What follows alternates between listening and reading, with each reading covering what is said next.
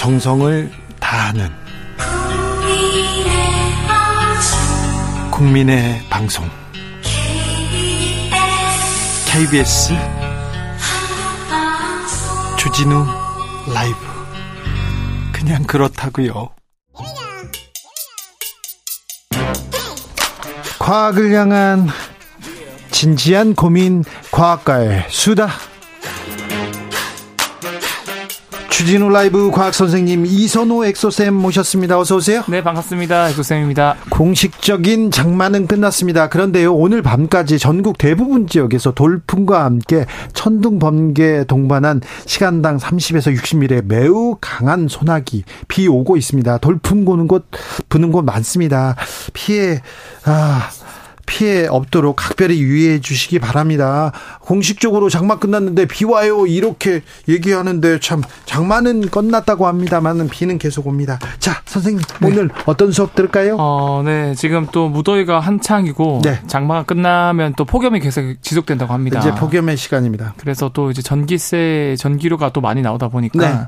오늘은 좀 전자 제품에 대한 이야기를 준비를 했습니다. 전기과학. 자 전기 과학입니다. 네. 네. 자 그 옛날에는요. 네. 그 플러그 뽑아라, 이거 콘센트 뽑아라 이런 얘기 있었잖아요. 네네. 뽑아야 됩니까? 어, 이거를 제가 정확하게 정리를 해드릴게요. 네. 실제로 몇 전자 제품은 정상적으로 작동하기 위해서는 이 준비 상태를 유지를 해야 되거든요. 예. 그러기 위해서는 최소한의 전기가 필요해요. 예. 이때 소비되는 전력을 대기 전력이라고 하는데요. 네.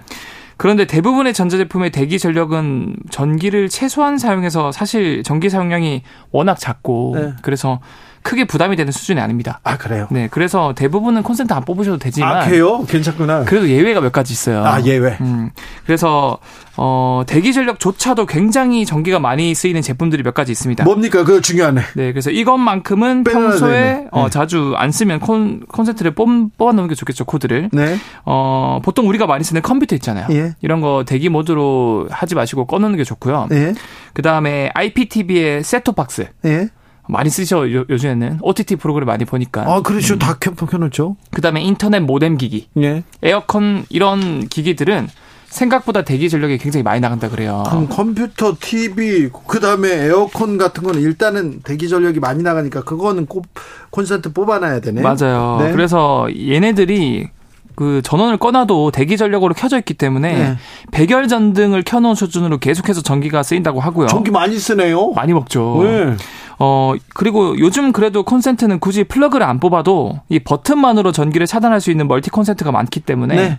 그런 거좀 구비하셔가지고 바로바로 바로 사용하지 않는 경우는 콘센트 옆에 있는 스위치만 딸깍 꺼놓으면은 전기를 많이 아낄 수 있고요. 네. 어, 이런 대기 전력이 별거 아닌 것 같아도 네. 실제로 연간 우리나라 통계 자료에 의하면 약 5천억 원 정도가 5천억 원요? 네, 실제로 쓰지도 않는데 대기 어, 전력으로 네. 낭비가 되고 있는 수준이라고 하고요. 네. 뭐 개인 차원에서도 사실 누진제라는 게 있기 때문에 개인 각 가정에서 정확히 얼만큼 더 내야 하는지는 가정에 따라 다르겠지만 딱 자기 집 가정이 이 누진제의 상한선에 대기 전력 때문에 전기 사용량이 걸려버리면 그러면 돈이 많이 들어가죠. 억울하면서 더 많은 돈을 내게 되니까 웬만하면 알겠습니다. 아낄 수 있는 부분 아끼는 게 좋겠죠. 컴퓨터 그러니까 텔레비전, 인터넷, 모뎀 기기, 에어컨은 좀 뽑아놓는 게 좋겠다 얘기하는데 근데 콘센트 구멍 두 개인데요. 네. 옛날에 일자로 이렇게 평행 이렇게 네, 있었는데 그렇죠. 지금은 네. 기울어져 있잖아요. 그렇죠 있죠. 왜왜 왜 그런 거예요? 어 이게 많은 분들이 사실 뭐 이 기역자 코드가 있으면 위에 꽂으면 아래쪽이 막혀 버려 가지고 네. 아래쪽 콘센트를 못 꽂는 것 때문에 45도 하는 거다라고 말고 많이 알고 계시는데 꼭 그런 것만도 아닌 것 같은데요? 어 맞아요. 그래서 그런 이유도 있지만 중요한 이유가 하나 있어요. 뭐냐면 어 전자기기 중에서 전류 사용량이 많은 전자기기들은 이걸 쓰면은 전기량이 필요 이상으로 많이 흘러가면서 잉여 전류가 생깁니다. 예. 그래서 이게 이제 새는 전기라고 하고요. 네. 이런 새는 전기 자체가 굉장히 위험할 수 있어요. 예. 우리가 감점될 수도 있고요. 그래서 무조건 이런 새는 전지 전류들은 땅으로 흘려 보내줘야 하는데 예. 어, 이렇게 안전하게 땅으로 흘려 보내주는 걸 접지라고 합니다. 접지. 네, 접지. 그래서 어, 대부분의 전류량을 많이 쓰는 전자기기는 무조건 이 코드 옆에 이 접지를 해주게 하는 이 금속 어, 접지선이라는 게 있습니다. 여러분들도 잘 보시면은 코드 옆에 이런 금속이 보일 거거든요. 네. 그 접지선에 콘센트를 딱 꽂으면은 이 콘센트의 접지극과 붙어서 이 누설 전류가 자연스럽게 땅으로 흘러가는데 중요한 건 예전에 수평이나 수직으로 코드가 있으면 이 접지선을 놓을 만한 공간이 없었다 그래요. 네. 근데 45도로 기울여서 콘센트를 만들면 그 사이로 비스듬하게 접지선을 놓을 수 있어서 이렇게 이제는 누설 전류를 좀 안전하게 땅으로 보내기 위해서 45도로서 기울여서 만들기 시작했고요. 네. 근데 안전하게 혹시 여기에서 사고 발생했습니까? 어, 맞아요. 이게 그냥 갑자기 확 바뀐 건 아니고요. 예. 2001년도에 이 접지 장치가 없는 가로등 수평 콘센트에 코드를 꽂은 가로등 때문에 무려 19명이 감전돼서 사망한 사건이 있었어요. 그래요? 네. 그래서 이 사건 때문에 제가 알기로 아마 서초구에서 일어난 사, 건인데 비가 많이 와서 네. 이것 때문에 무조건 전자제품에는 접지가 있어야 된다라고 강화가 많이 되었다고 그래요. 아, 그렇군요. 네. 그런데요. 요즘은 멀티탭 많이 씁니다. 네. 근데 멀티탭 유용하잖아요. 그렇죠. 한 번에 많이 쓸 수 있고. 꼭꼭꼭꼭 네, 이렇게 할 수 있죠. 괜찮은 겁니까? 안전한 겁니까? 어, 사실 그것도 이 멀티탭별로 허용할 수 있는 전류량이 있거든요. 예. 그래서 그런 것들은 거기가 수치에 적혀 있기 때문에 그런 걸 유의하시고 그리고 청취자분께서 이런 질문이 또 나온 게 있어요. 멀티탭을 그럼 계속 연결 연결하면 무한히 부산에서 서울까지 연결해 가지고 부산에 있는 전기를 서울에 끌어다 쓸 수 있지 않을까? 아, 저 그러고 싶어요. 저는 전기차 쓰고 있는데 네. 그좀 끌어와서 쓰고 싶어요. 그래서 많은 분들이 이거 멀티탭 무한히 연결해서 지구 한 바퀴도 돌 수 있지 않을까라고 질문을 주셨는데 네. 사실 우리 학창 시절에 배운 공식이 있습니다. V는 IR이라 그래서 네. 어 그냥 쉽게 말해서 네. 저항이 네. 높을수록 전류가 많이 못 흘러간다. 그렇죠. 고속도로에 장애물이 많으면 자동차들이 뭐 막혀가지고 많이 못 가는 것처럼 네. 전류들도 저항이 많으면 못 가거든요. 저, 기, 저 멀티탭이 길어지면 저항이 좀 길어지는 맞습니다, 거네요. 맞습니다. 네. 그래서 1m짜리 멀티탭에 만약에 저항이 1이면은 네. 이 멀, 멀티탭이 2m가 되는 순간 저항이 2가 된다는 뜻이고요. 네. 부산은 못 가겠네. 부산 못 가죠. 왜냐하면은 전류를 100을 흘려 보내주면 가까이 거리에 있는 전자기기에는 100을 보내줬을 때 99만큼 도착한다 치면은 계속 연결하면 99에서 98, 70, 60, 50으로 전류량이 점점 떨어지거든요. 네. 결과적으로 이 최소한의 전원을 킬 수 있는 파워 전류량도 못 미치기 때문에 안 켜지고요. 그러면 이 한계가 몇 미터냐? 평균적으로 한 60m라 그래요. 예. 그래서 콘센트를 연결 연결해도 한 60m가 넘어가면은 더 이상 저항 때문에 전자기기를 켤 수 없고. 알겠습니다. 60m 집이 우리 집은 6m도 안 돼요. 저는 그래요. 그러니까 뭐 그렇죠. 대부분의 사실 집 내부는 60m 넘지 않기 때문에 네. 어뭐 크게 콘센트를 많이 연결한다고 문제는 없을 것 같긴 알겠습니다. 해요. 네. 네. 네. 이제 더운데요. 냉장고 네. 이렇게 문 열면 시원하잖아요. 네. 어렸을 때 냉장고 한번 안 들어가 본 사람 없을 거예요. 아, 저도 열어놓고 거기 탁 앉아 있었던 그 네. 추억이 있습니다. 저는 그 안에 있는 걸 다 꺼내놓고 들어가 본 적도 있었어요. 근데 그렇게 시원하지 않더라고요. 네네. 그런데요. 어, 냉장, 아주 더워요. 네. 아주 더우면 네. 진짜 냉장고 안에 들어가고 싶잖아요. 네. 냉장고 열어놓으면 이게 에어컨 효과가 있지 않을까요? 혹시? 어, 이거 굉장히 좀 뭐 엉뚱한 질문 같으면서도 훌륭한 질문이신 게 사실 에어컨 원리랑 냉장고 원리는 같은 원리예요. 비슷하겠죠. 그렇죠. 네. 그러면 당연히 냉장고 문 열어두면 에어컨처럼 시원해지지 않을까라고 상상할 수 있지만 네. 일단 배경을 짧게 설명드리자면 우리가 물질에 대해서 설명을 네. 드리자면 열을 흡수하면 고체는 액체가 되고요. 네. 또 액체가 또 열을 흡수하면 기체가 되지 않습니까? 예. 그것처럼 냉장고랑 에어컨도 이 냉장고 내부에 있는 열을 흡수해서 이, 이 열을 이용해서 액체로 존재하는 냉매를 기체로 만들어서 결과적으로 냉장고 내부는 계속 열을 뺏기니까 온도가 내려가는 겁니다. 네. 하지만 이 뜨거운 열을 머금고 있는 기체는 냉장고 뒷부분의 응축기에 다시 액체로 만들어서 다시 그 기체가 열을 방출해요. 네. 결과적으로 냉장고 뒷부분에서는 이 냉장고 내부에서 흡수한 열을 계속 방출해주게 됩니다.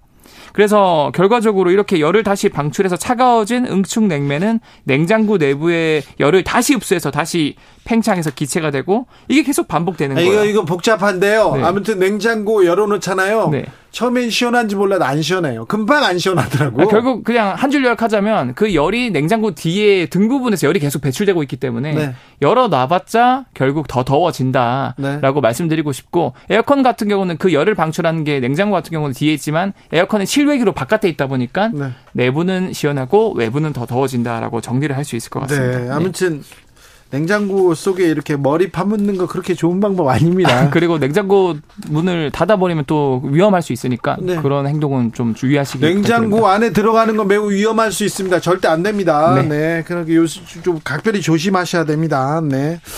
어, 방금 전에요. 어, 엑소 선생님께서 2001년도에 감전 사고로 그 수도권 전역에서 큰 피해가 있었다고 했는데 네. 서울에서 10명, 경기에서 5명, 인천에서 4명이나 어, 감전사했네요. 네. 아, 큰 일이 있었네요. 네. 아, 이선호 엑소쌤 감사합니다. 네, 감사합니다. 속보만 말씀드리겠습니다. 국민의힘 윤리위원회에서 수해 골프 홍준표 대구시장에게 당, 당원권 정지 10 개월 내렸습니다. 당원권 정지 뭐 2, 3개월 나올 것이라고 했는데 정지 10개월 나왔습니다. 네, 이 파장에 대해서는 나중에 저희가 분석해 드립니다. 교통정보센터 다녀올까요? 김민희 씨.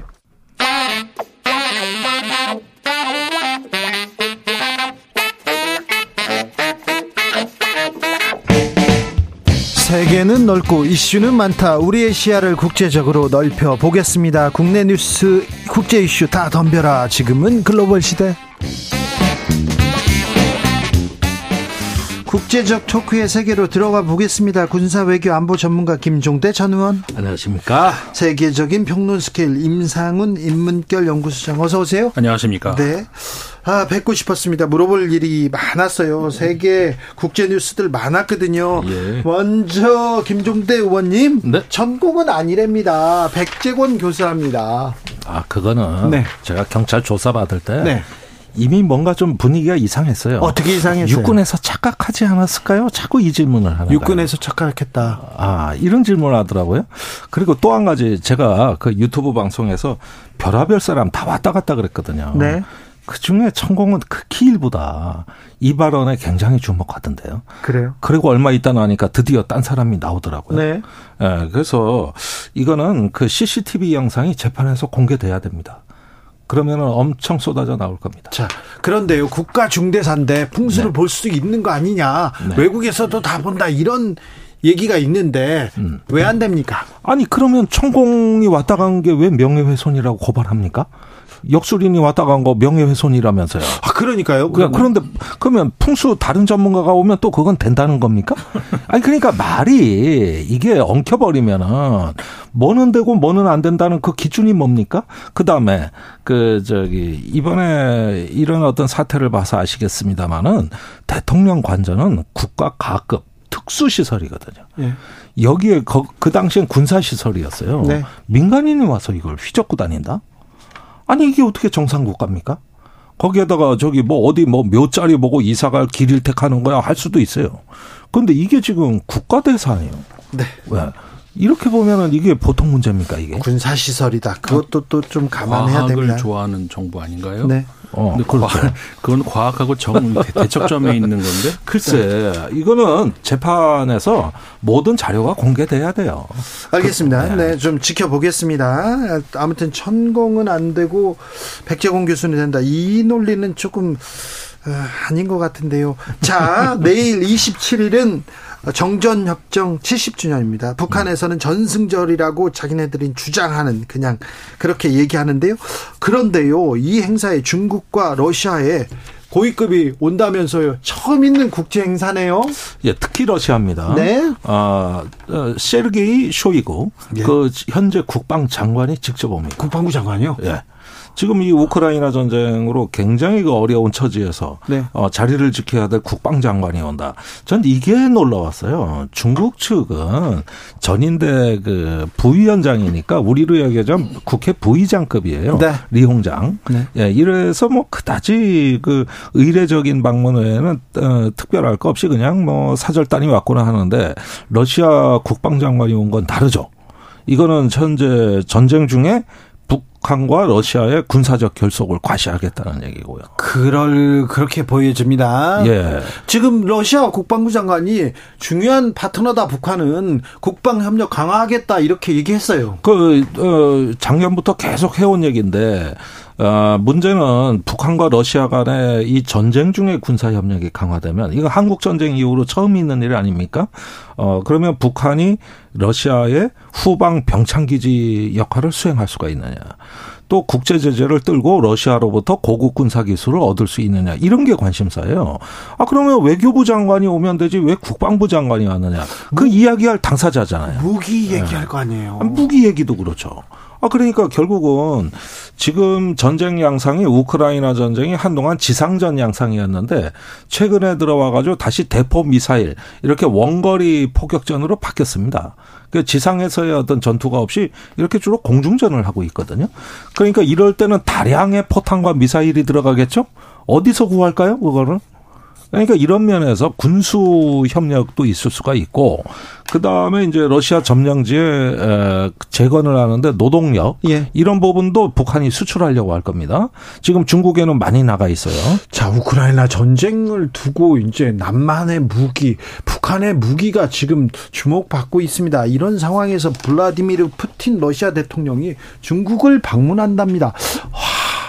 와. 10월인가 방문한다고 네, 네. 북한, 중국, 러시아 지금 긴밀하게 지금 돌아가는 것 같습니다. 그렇죠. 이제 국방장관은 북한으로 오고 푸틴 대통령은 직접 중국으로 가고 예. 이제 그 러시아의 이 아시아 중시하는 그, 그 동맹 체제 이런 것들을 이제 우리가 예상을 해볼 수가 있고 그리고 아까 이제 그, 그 러시아 국방장관이 이제 저 북한을 방문한다는 그 것도 어, 다른 각도에서 하나를 보면은 그 러시아 내부 상황 또 하나 우리가 이제 주목할 만한 게 있는 게 그 얼마 전까지 그 바그너 그룹이 그 내란을 일으키려고 네. 하다가 실패하고 내란을 일으켰죠. 일으 그렇죠. 근데 뭐 네. 어쨌든 성공 끝까지는 네. 못했으니까 그리고 지금 벨라루스에 가 있는데 그, 그 얘기도 사실 되게 중요한 얘기가 하나 있죠. 지금 벨라루스 가서. 네. 근데 어쨌든 네 폴란드 이야기. 근데 그때 그 이 바그너 그룹이 노렸던 것이 바로 이 쇼이구 국방장관이었. 아니었는데 네. 그러니까는 그 내부 갈등이 그 내란 수준까지 가는 그런 네. 그러니까 사실 바그노 그룹이 노렸던 것이 푸틴 대통령은 아니었거든요. 그렇죠. 근데 이쪽 어, 쇼이구 국방장관을 추구하는 어떤 그 일련의 그룹을 노렸는데 그 이후로 바그너 그룹은 어, 벨라루스로 밀려나고 그 쇼이구 국방장관이 직접 외국 방문까지 한다는 것은 푸틴 대통령이 힘을 그쪽으로 실어줬다. 이 점을 또 하나 이제 우리가 볼 수가 있는 것이고요. 그러니까 러시아 입장에서는 어느 정도 이제 그 이 푸틴 대통령의 어떤 저 비선 라인하고 그다음에 정부지 정부의 이제 고, 그 공식 라인하고 두 개가 충돌을 했다가 어떻게 보면은 푸틴 대통령이 다시 공식 라인으로 그 제, 어, 정비를 했다 이렇게 그 또 하나 이제 볼 수 있죠. 저, 제가 오늘 중국에서 귀국을 했는데, 아, 네. 네. 근 중국 학자들하고도 이렇게 대화를 해보면서 언뜻 언뜻 느끼는 건데 한미일 군사 동맹 강화에 엄청나게 관심이 많아요. 그래요? 네. 그러니까 들리는 얘기는 시진핑 수석 어, 저 주석이 예. 직접 이 문제에 질문을 많이 한다는 거예요. 네. 그러니까 이게 중국의 최고 지도부가 지금 이 한미일 또 인도 태평양 국가들의 어떤 그 동맹 네트워크 이게 굉장히 민감하더라고요. 그러려니 했지만 현재에 가서 보니까 더 심해요. 음. 그런데 이런 부분이 북중러 간의 긴밀한 교류하고 연결이 관련이 없다고 볼 수가 없죠. 그렇죠. 당연히 이어지는 겁니다. 그러니까 푸틴의 중국 방문, 또 러시아의 국방장관의 북한 방문, 그러면서 북한이 이번 전승절을 자기네 전승절을 그 핵무기의 모든 종류를 다 내보일 것 같습니다. 그러니까 최대 규모의 열병식을 해가지고 거기에서 중국 러시아 대표가 박수라도 치면은 이거 나중에 봐라 중국 러시아도 우리 핵무기에 찬성했다 이렇게 이용할 수도 있어요. 아. 지금 그럴 상황까지도 갈 수 있는 겁니다. 음. 그러면은 지금 그 북한에 대한 우리 안보 비용이 굉장히 급격히 증대할 수도 있다는 거 지금 이 문제 심각성을 알아야 돼요. 그러니까 한쪽에서 한미일이 강화되면은 반드시 그에 맞춰서 반응이 나오는데 그 균형 어떤 그 시도가 있는 것이고 그렇죠. 이렇게 보다 나면은 이 오히려 북한으로서는 우크라이나 전쟁의 기회입니다. 이럴 때를 이용해서 영향력을 더 높이고 그렇죠. 자기네 핵무장을 더 정당화하고 내외 동의를 구할 수 있는 이런 큰 판으로 열병식을 유도해 나간다는 것이죠. 그러니까 이게 큰 판, 이게 한반도 주변으로 해가지고 지금 말씀하신 것처럼 한미일, 그다음에 북중러 이렇게 다시 그 우리 사실 얼마 전까지만 하더라도 북한을 가운데 놓고 어 육자 회담 음. 이런 구도에서 이제는 완전히 옛날 구도로 돌아가 버린 거예요, 완전히. 근데 이런 것이 우리가 그 좀그 그 냉정하게 주시를 해봐야 될 것이 참 볼 게 많습니다, 되게. 그 지금 의원님 지적하신 그 부분도 있고 또 하나가 또 뭐가 있냐면 그러니까 거기에다가는 이제 그 북한이 자꾸 핵미사일 그러니까 미사일을 시험하는 이런 것들도 결국은 우리 핵 보유국으로 인정해달라는 그 어떤 그 어떻게 보면 그 계속해서 시위를 벌인다, 무역 시위를 벌이는 그 측면으로 이제 봐야 되는 것이죠. 말씀하신 것처럼 어, 중국하고 러시아가 그거를 이제 암묵적으로 인정을 해주고 이렇게 되면 이제 큰 어떤 그 압박 효과가 있기 때문에 그다음에 또 하나 봐야 되는 것이 이렇게 한미일 구도 그러니까 우리가 자꾸 북중러 북중러 하다 보면 그 한미일 한미일 또 이렇게 되게 되는데 어이 한반도에 있는 그그 유엔 그 사령부가 말이죠. 지금 미국이 중심이 되어 있잖아요. 예. 그리고 그러니까 미국이 사실상 거의 이제 그 주도를 했죠. 그다음에 그 미국의 육군이 주도를 하고 이제 공군이 부 어, 사령관으로 이렇게 한참을 그렇게 하다가 어 이게 최근에 와 가지고 이제 캐나다 그 뭐 영국 이렇게 그 참여를 하고 있단 말이에요. 그러니까 그 한마디로 그 부사령관으로 이렇게 오고 있는데 그 핵심 참모부에 한국군은 한 번도 들어간 적이 없습니다. 유엔 사령부에. 아 그렇습니까? 예, 그, 회원국이 아니죠. 예, 그런데 어, 최근 들어와서 이상한 어떤 그 낌새가 보이는 것이 자꾸 미국 쪽에서도 그렇고 그 다음에 그 지금 부사령관 그 유엔 사령부 부사령관으로 있는 영국 어 사람인데 중장인데 이 사람도 그런 이야기를 하고 뭐냐면은 일본이 어떤 일정한 역할을 해야 되는 것 아니냐. 그러니까는 한반도에서 활동을 하고 있는 일본이요? 예, 그 일본이 어떤 일 모종의 역할을 해야 되는 것 아니냐라는 말을 자꾸 흘려요. 그러니까 결국 일본이 한반도에 들어와서 군, 군사가 일본 군사가 한반도에 들어와서 모종의 역할을 해줘야 된다는 그건 안 되죠. 그러니까 지금 우리가 그러니까 자꾸 제가 말씀드린 그거거든요. 한미일 한미일 이렇게 하다 보면은 지금 우리도 그 잠깐 정신을 놓은 사이 그렇게 이제 구도가 흘러간다는 거예요. 음. 정작 한반도에서 한국군은 핵심 참모에서 빠져 있는데 이제 네. 일본군이 들어오게 생겼다는 얘기죠. 아 그게 박근혜 정부 때 주한미군 사령부가 펴낸 플레이북이란 책에서 일본을 전력 제공국으로 명시해 버린 겁니다. 미군들이 예. 그러니까 이게 뭐냐면은 유엔 회원국은 16개 회원국인데 그 중에 9개국이 전력 제공국으로 돼 있어요. 음. 그러니까 유사시 9개국으로부터 군사력을 받는 겁니다. 한반도에서. 근데 공교롭게 유엔 사령관 휘하에 일본 내 4개 군사 기지가 유엔 사령관 통제하에 들어가 있으니까 네. 일본의 역할이 더 크다는 거예요. 이렇게 일본은 기지를 제공하고 있지 않느냐. 그래서 아예 그 저 플레이북에다가 그거를 명기해 버렸어요. 아이고. 이게 오래된 사고 방식인데 한미일 동맹이 진화한다 그러면 이런 문제들이 해결이 되는 거예요. 아니 앞으로 큰 숙제네요. 예, 그렇습니다. 그래서 지금 이 세력 균형이 재편되고 있는 이런 상황에서 한미일 대 북중러는 전 신냉전 구도는 아직은 인정하지는 않습니다만은. 네. 어, 일반 국민들보다 정치 지도자들이 네. 굉장히 민감하게 그걸 의식하고 자신의 어떤 권력을 고민하기 시작했다. 음. 중국, 이게 지금 굉장히 중요한. 중국과의 관계를 풀어야 됩니다. 중국과의 관계를 어찌 풀 것인가. 그런데요, 친강 외교부장은 한 달째 모습을 드러내지 않았어요. 그런데 해임됐습니다. 친강 왜 해임했냐? 이렇게 외무부 대변인한테 기자가 질문했더니 제가 답하는 건 적절치 않습니다 하면서 묵묵부답으로 이렇게 넘어갔는데 예. 글쎄 뭐 아유, 일 시작한 지 얼마 되지도 않아서 갑자기 한 달간 잠적하더니 기어이 네. 왕이 외교부장이 복귀한 거거든요. 그러니까 다시요. 네. 다시 왕입니다. 이걸 어떻게 봐야 됩니까? 아니, 그런데 일단 면직의 그 사유가 뭐 불화설, 부패설, 불륜설, 뭐 별하별 건강설까지 있습니다. 어떤 게 진짜인지는 전혀 알 수가 없어요. 그리고 왕위가 복귀했다는 것도 충격입니다. 네. 대개 이제 부부장을 승진시켜서 그렇죠. 새로 이렇게 외교부장을 시키면 되지. 아니 10년 동안 외교부장을 하고 정치국 위원으로 진출하신 분이 다시 왔다는 거거든요. 네.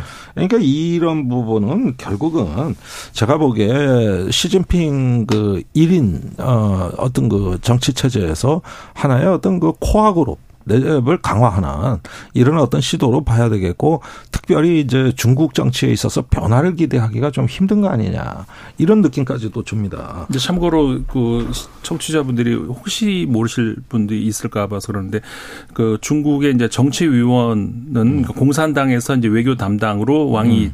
같은 그건 승진한 거죠 한마디로 네, 말하면. 네, 그렇죠. 근데 네. 거꾸로 좀 다시 내려온 거예요. 그러니까 음. 국방 장관이 아니 그러니까 외국 외교 장관이 제일 높은 자리가 아니라 그걸 거쳐서 승진을 했는데 다시 그걸 또 맡게 되는 거니까 음. 아주 이례적이라는 거 그걸 음. 추가로 말씀드립니다. 네.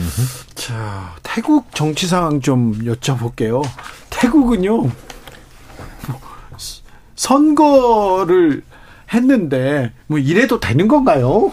아니 그러니까 아 이거는 조금 설명이 필요합니다. 예. 아 지금 태국 총리가 선출이 안 되고 있어요. 예. 1차 투표를 했는데 그 저기 전진당 이번에 네. 돌풍을 일으킨 40대 예, 아주 정치 신예가 예. 그 핀낫이라고 하는 총리가 후보로 이렇게 그 투표에 됐는데 과반을 못 얻어 낙선을 했습니다. 그러니까 2차 투표를 해야 되겠다. 이렇게 되니까 이번엔 군부에서 네. 아예 아니 그 저기 한 번 낙선한 사람은 두 번째 안 된다 해 가지고 투표 자체를 무산시켜 버리고 네.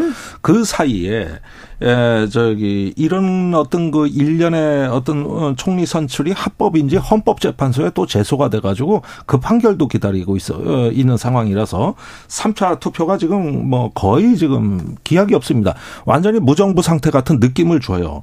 그런데 이 문제의 본질은 이번에 총선에서 돌풍을 일으켜 제1당이 된 전진당이 야권을 통합해서 하나의 어떤 수권 세력으로 도약하지 못하고 이 지리멸렬한 야권의 어떤 분열상을 이용해 가지고 군부가 다시 네. 정치의 판을 흔들어대는 이런 양상이 되는 거거든요. 앞으로 태국에서 상당한 혼란이 예상됩니다. 그렇게 될 수밖에 없는 것이 지금 그 총리를 뽑는 데 있어서 대부분의 경우는 의원 내각제 같은 경우는 국왕이 있고 의원 내각제 같은 경우에 이제 국민들이 직접 뽑는 하원에서 주로 선출을 하죠. 근데 여기서는 상원까지 상하원을 모두 합쳐서 어, 총리를 뽑는데 이 상원 전체가 어 250명 정원인데 전체가 그냥 이건 선거에 의해서가 아니라 군부가 그냥 장악하고 있는 군부가 그냥 260 250석을 가지고 있는 거거든요. 그러니까 아무리 표를 많이 얻어도 그 야권에서는 총리를 어, 내기가 어려운 거죠. 지금은 지난 선거에서 어, 아까 말씀하신 전진당이 압승을 거뒀거든요. 그 다음에 네. 전진당을 포함을 해서 이렇게 야권을 다 합치면 70%의 어, 지지를 얻었어요. 그런데도 총리가 안 된다는 거예요. 그러니까 지금 현재의 군부가 장악하고 있는 그 여권 같은 경우에는 그러니까 아까 전진당이 151석, 그다음에 태국인당 탁신 음. 거기가 141석 이러는데 지금 군부 그 정당들은 41석, 36석 이렇게 얻었어요. 그럼에도 불구하고 그래도 그래도 네. 총리는 못 바꾼다는 거. 이게 지금 태국이 지금 경제 상황이 굉장히 안 좋거든요. 네. 그 성인의 한 20% 정도밖에 음. 그 정상적인 은행 이용을 못 한답니다. 전부 저기 그 이익권 3은행 그, 그쪽으로 가야 되는 그런 상황까지 내몰리고 있거든요. 빚이 어마어마한 가계 부채가. 그런데도 지금 정치는 저 모양이에요. 꼼짝을 못 하고 있는 거예요. 어, 뭐 27일 날 총리 선출을 위한 3차 투표에 나선다고는 하는데 이 지금 헌재에 가 있는 상황이지 않습니까? 그거. 근데 이 문제도 있고요. 그리고 탁신 전 태국 총리가 그 아, 귀국한 귀국한다고 합니다. 예. 이게 태국 정치는 어떻게 되는 거예요? 예, 그 딸이 공개했어요. 네. 아, 버지가 귀국하실 거라고. 네. 어, 이렇게 얘기를 했는데 그분이 이제 외국에서도 태국 국내 정치에 막강한 영향력을 또 행사했던 어, 오랫동안 장기 집권했던 총리 아닙니까? 예. 그러니까 지금 이렇게 보면은 어떤 국민들이 표를 모아서 정치의 변화를 외쳐도 네. 이것이 하나의 거버넌스로 조직되는 데 있어 가지고 기존 기득권하고 충돌할 때 이기질 못하면 오히려 이런 민주화 열풍이 더 큰 혼란으로 이루어질 수도 있는 비극적 상황을 보고 있는 거예요. 예. 거기에다가 탁신 총리까지 이제 귀국해 보십시오. 그러면은 국민들은 탁신 총리도 싫고 군부도 싫다는 거거든요. 그래서 전진당이 이번에 돌풍을 일으킬 건데 그런데 다시 이제 구 앙시앙 레짐이 다시 오는 거 아닙니까? 이렇게 됐을 때 이 변화에 대한 열망을 결국 받아안지 못하는 어떤 정치에 대한 불신 네. 얼마나 심각하겠습니까? 거기에다 또 왕정이에요. 예. 이 범군 주제입니다. 또 사회 그러니까 불안. 이, 예. 그러니까 이제 구 왕실은 이런 걸 또 비호하고 있고 이렇게 되는 왕실. 모독죄에 걸리면 15년 징역까지도 할 수 있는 15년 중에 네. 이렇게 되는 것이죠. 김종대, 임상훈 두 분에게 잘 들었습니다. 감사합니다. 고맙습니다. 저는 여기서 물러가겠습니다. 내일 오후 5시 5분에 저는 돌아오겠습니다. 지금까지 주진우였습니다.